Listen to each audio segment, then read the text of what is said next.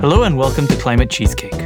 I'm Sankar, an educator and a volunteer with the Herpetological Society of Singapore, a group dedicated to the conservation and study of reptiles and amphibians in our lovely island.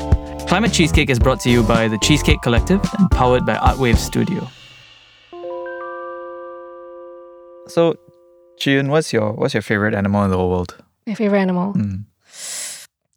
I would say polar bears. Okay, but locally, maybe nudibranchs, which are.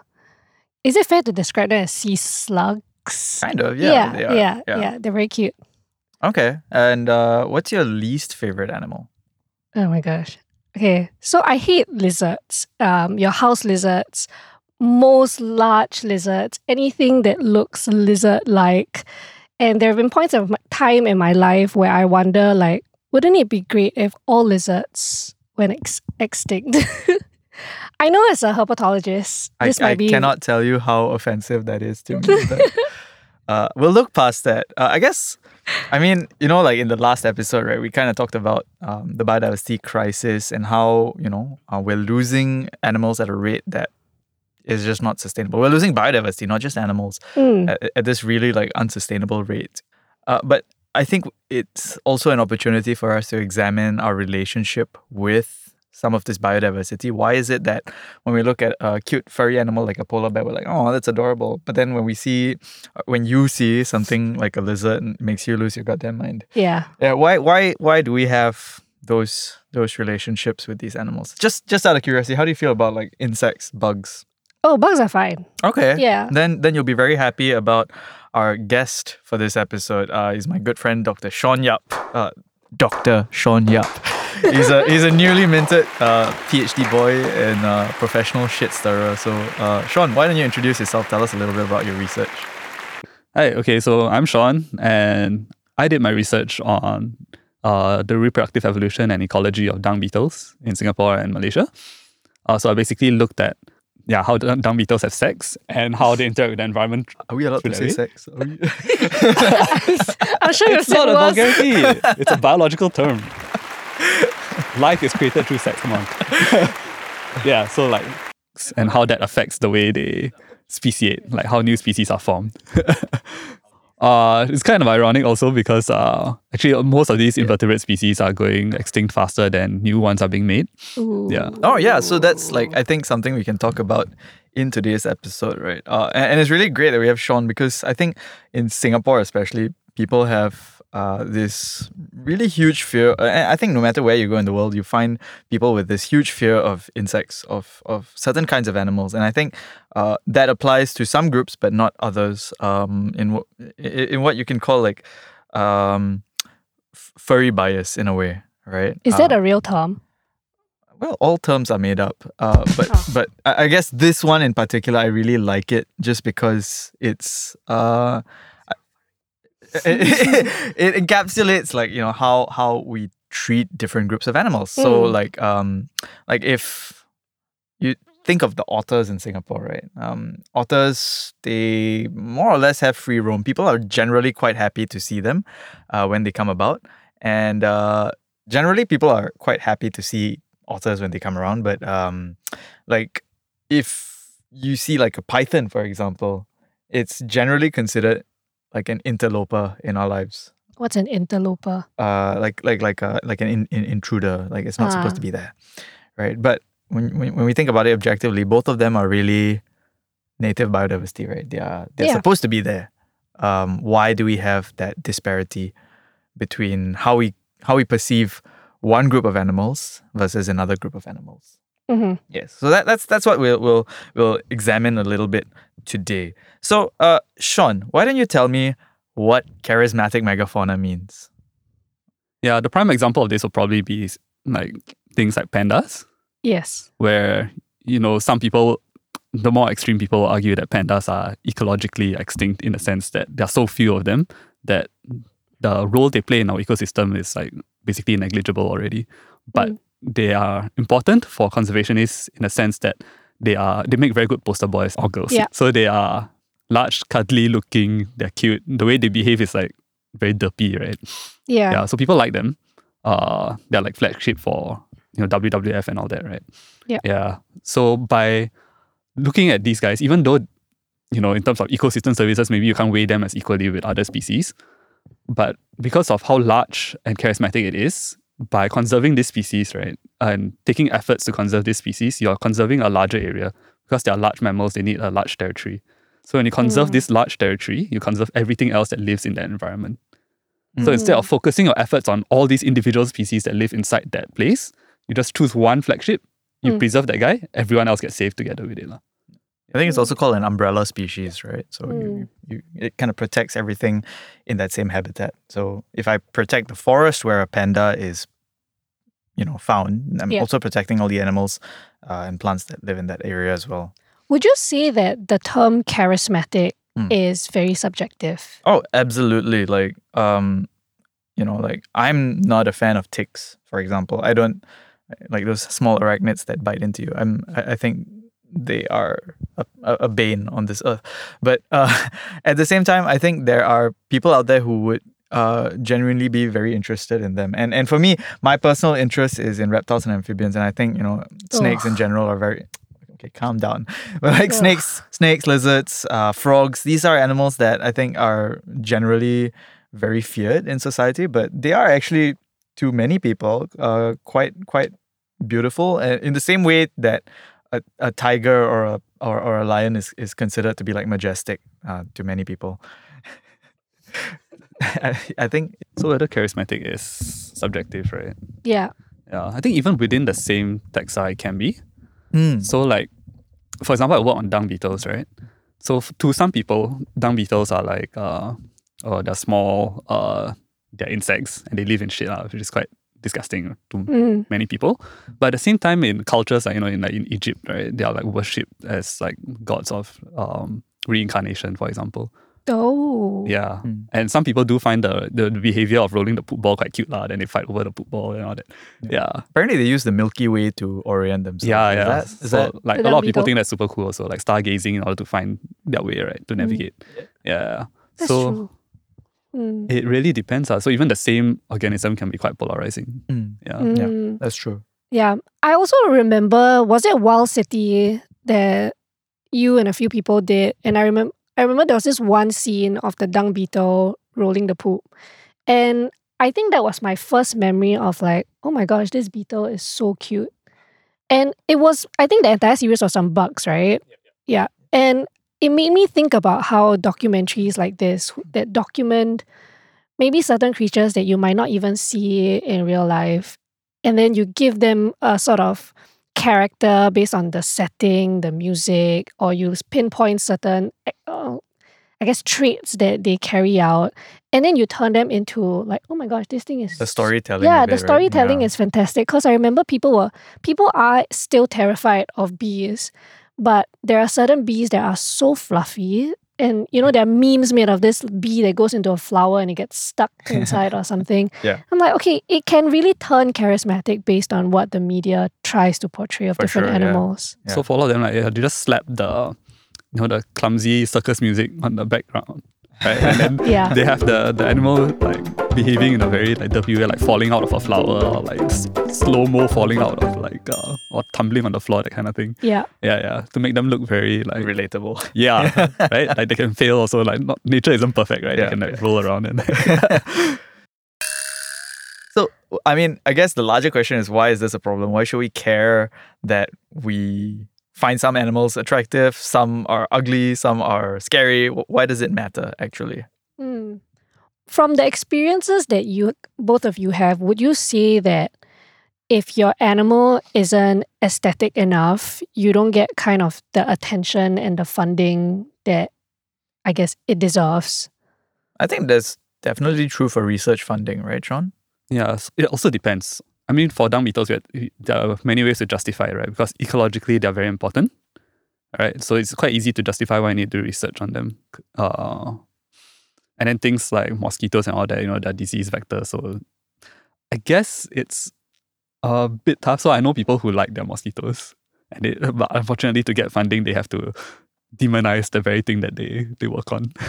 Yeah, yeah. Mm, And it's ironic because like uh, a lot of times, you know, the biodiversity crisis, you know, we what we visibly see is you know like um, big animals, birds, mammals all going extinct, charismatic animals going extinct. But then the ones that are the hardest hit are very often the most diverse ones to begin with. So like uh, probably the most diverse animals are your insects, right? Um, so uh, just like a fun fact and figure, uh, insects represent one gigaton, around one gigaton of carbon stored in the entire like in, the entire world, right? Uh, and for comparison, in terms of biomass, humans are 0.06 gigatons of carbon. So like insects, if you put all the insects onto a weighing scale, uh, there would be many, many times more than all the humans on a weighing scale.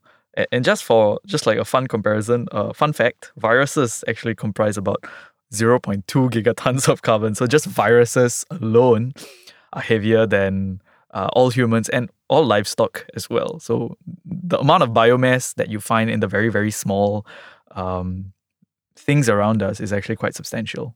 Mm. Yeah, so it, it does actually matter that uh, these animals aren't getting that attention that they deserve, uh, especially in the in the context of like dark extinctions.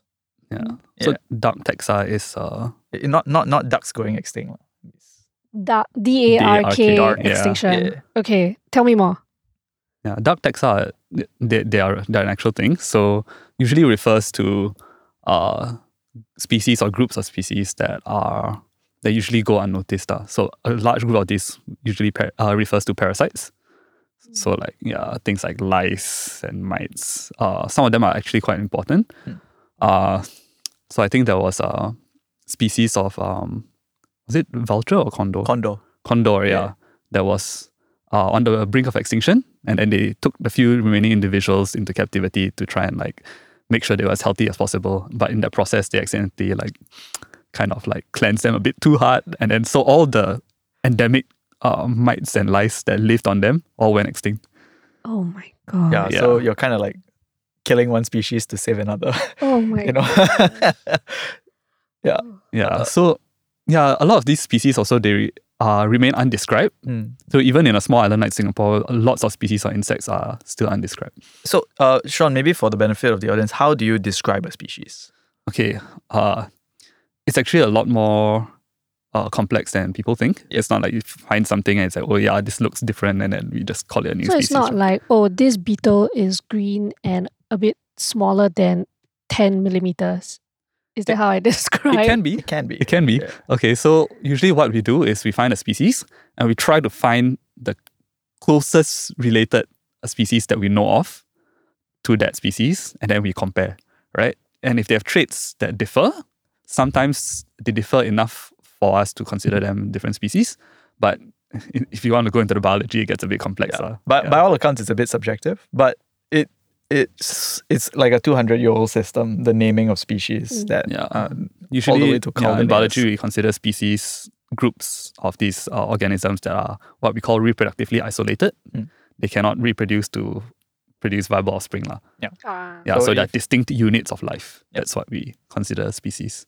okay. So the the thing about dark extinction is sometimes you're losing these species before they're even described in the first place. Like um, we don't even know that they are there, and then yeah, Okay. you know, uh, so, I like- mean, I got example if you want. yeah, want. go ahead. Yeah, so so dung beetles we have quite a few in Singapore, right? We, from our recent surveys, we have like about twenty to thirty known living species left in Singapore, lah.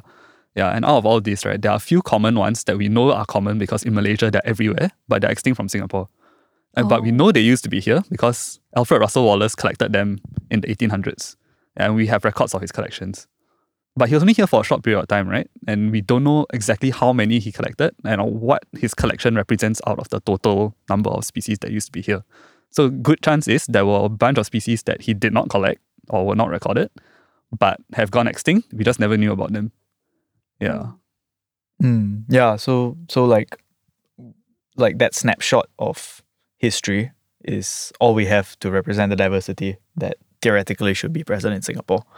Mm, So Yeah. what's so important about actually documenting these things? It's okay from a conservation perspective. You can't really protect something when you don't know it's there. You Okay. know? Like the like the Malay phrase uh, tak kenal maka tak cinta, which means you cannot protect what you don't know. Okay. You know, you cannot love what you don't know. Uh, it, it's. I think you need the you need to know what diversity there is. There needs to be some level of biodiversity discovery uh, in order to understand, like like you know, for example, setting conservation priority. How do I prioritize one forest patch uh, over another? Because when you have limited resources, um, when it comes to conservation, you need to make decisions like that, and understanding the diversity of uh, forest A versus forest B can help you make those critical decisions. Of course, that's like an oversimplification, but understanding the diversity that you can find in these places is, I think, very critical. Yeah. Mm. I think this question has like a very big intersection with like the importance of conservation and finding new species in the first place, right? And, the, and like the relevance of other species to humans, like, you know, like bioprospecting and all that, all the many other maybe practical and also uh, more aspirational reasons for why we want to conserve species. So Mm. yeah, That's true. it's like a much bigger discussion already. Yeah. Yeah. So then, as an aside, since we have Sean here, I have one question, which is: Do you think beetles or dung beetles are very misunderstood creatures locally? In the Mm. general public, not just within research, but in the general population. I think even before they're misunderstood, I think a lot of people don't even know that they're here. Yeah. So one- one of the uh, more interesting like comments I get about my research that I wasn't really expecting also is that like people actually don't know that we have dung beetles. Which if you think about it, right, we have animals in the forest that then they have to poop, right? Your pigs, your wild pigs, your monkeys, all of them have to poop. There has to be a reason why the forest isn't just covered in poop. what. I thought it was the elves. Like like they just they Wow. just show up at night and bring it away. Yeah, the elves are your dung beetles. It's a branding issue. Uh, but even then, when people think of dung beetles, also they always associate it with the African species, which are usually the ones that are portrayed rolling the ball, the ones that are like depicted as like you know scarabs with the wings open, Mm. or like they think of the mummy lah with the flesh-eating beetles, I guess. Yeah. Yeah. We should get Dwayne the Rock Johnson to come here and Scorpion shoot a movie. VR man. That's true. But in that sense, then when people see it, have you seen instances where they don't know what it is and they're like, oh my gosh, beetle, and then they bah, kill it? Okay, that one doesn't happen so often for dung beetles because usually dung beetles are quite uh they're very shy lah. They hide underground and or they're usually in the forest. That happens a lot for slightly more visible insects, things like bees and wasps. Mm. Um, some people are actually scared of butterflies also. Yeah, I, I can relate. As they should be. No. things like caterpillars. So one, one of the examples that I always bring up in terms of why you should like maybe pause a bit before you smack that insect, right? It's like so ladybirds, for example, they are considered most species are considered beneficial for gardeners because both the adults and the larvae feed on aphids, and aphids are the ones that uh, you know, suck your plant juices and accidentally infect your plant with diseases and all that kind of stuff. Mm. So in terms of pest control, ladybirds are very good. I mean, the adults are cute, but the larvae are not. Okay, so the larvae Ah. look like caterpillars. Mm. Yeah, and very often, sometimes uh, gardeners who are not aware, they end up killing the baby ladybirds thinking that they are caterpillars feeding on their plants, uh, Mm. when actually they were beneficial. Yeah. Oh. Mm. Ooh.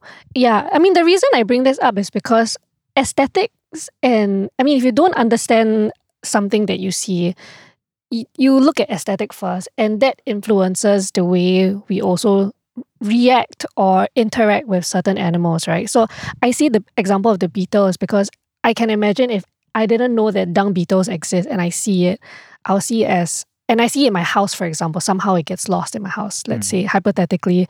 And then I would just be like, oh my gosh, this is a beetle. I'm going to kill it. It's and a- I smack it, you know? yeah.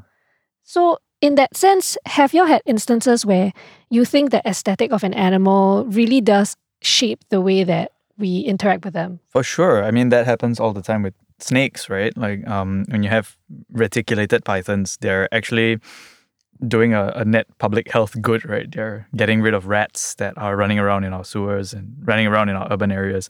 So the fact that we have reticulated pythons in Singapore, uh, I mean, obviously the one ecosystem benefit that we get from them is that they are getting rid of these rats that actually spread diseases. like leptospirosis and um, angiostrongylus and all those other scary diseases. You can give yourself credit by mentioning some of your own research. huh?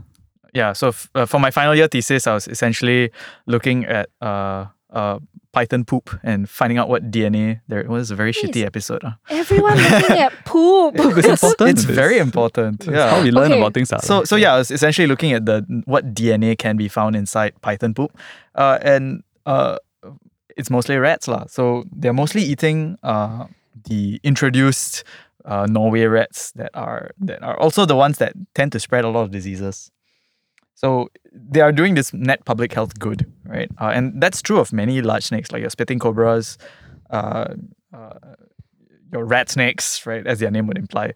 Uh, they're all actually part of this ecosystem as well. But when people encounter them, because we kind of have this association of like, oh, these snakes are evil, they want to eat my babies, um, the way we react to it is also quite uh, violent very often. Mm. Yeah. And most of the time, these snakes probably wander into urban areas unknowingly. Yeah, they're just following the food, right? The rats are in the urban areas. You can't really fault a python for going to those drains and those urban areas where the rats are, because that's where their food is. Um, but how we deal with them, when we deal with them as pests rather than than actual natural pest control that they are, there's kind of like a imbalance between like what they are and what they are treated as. Mm. Yeah. It's Yeah. quite ironic uh, that like pest control company comes in to remove the natural pest control. Right. That's true. Yeah. That's Yeah. true. So, uh, maybe to wrap up, what can we do about this whole thing? Like, what, what is it that generally we can do to improve the perception of these animals? Would you say that the problem is branding rather than the fault of the animal?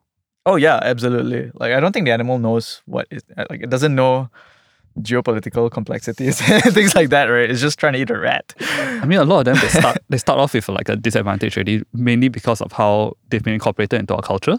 Right. So things like, you know, maybe cockroaches, for example, have always been seen negative light. You're brought up with media depicting them in a negative way, and like with people reacting negatively to them, and so a lot of this um, kind of affects how we uh, see them as we grow up, right? So, um, branding, as you mentioned, it's affect. It's not just like the direct media that we come into contact with, or it's just even small everyday interactions that like kind of set them back in terms of the impression they have on people. Yeah. Yeah. But Mm. it is quite important. So like what you mentioned earlier about like a positive portrayal of certain behaviors actually does a lot to give personality and to give like a character to um some of these animals or plants or even fungi and to be seen in a more positive way.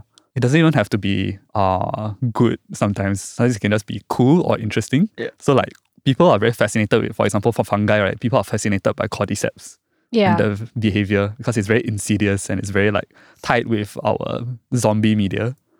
ah. They Yeah. based the the that the video game The Last of Us Yeah. on the cordyceps fungus. yeah, so the Pokemon Paras and Parasect also, when Paras evolved to Parasect, his eyes turn white because he's been overtaken by the fungus. oh my gosh. Speaking of Pokemon, are there a lot of biological references within the game itself? So many, man. Whoever designed them probably had some biological background. uh. I mean, the creator himself, when he was a kid, he used to catch insects.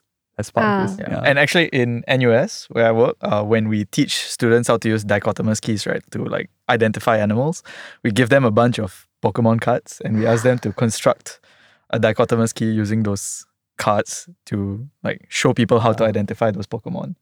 So Oh they can actually be used as teaching tools. Even they are very consistent in that way. Yeah, so like as people who live in cities nowadays, right, we tend to be very removed from nature. And so like, you know, there's all these famous studies about how kids recognize more Pokemon characters than they can recognize their native wildlife species and all that kind of thing. But we can bridge that gap because they are so interconnected, right? So by referring to things that they're familiar with, then uh, you kind of allow them to make that connection that they may not previously have had. Mm. Yeah. So even it doesn't have to be Pokemon. Like, it can be things that are topical, like when, um, you know, Fantastic Beasts was a was a thing, right? When it came out and like it was popular. Cringe, bro, cringe. things like the the Niffler and all that that were like based on uh, marsupials like echidnas. Yeah. Yeah. Yeah. Yeah. So it's quite how do you say? It's good for bridging that gap, law. Yeah. Mm.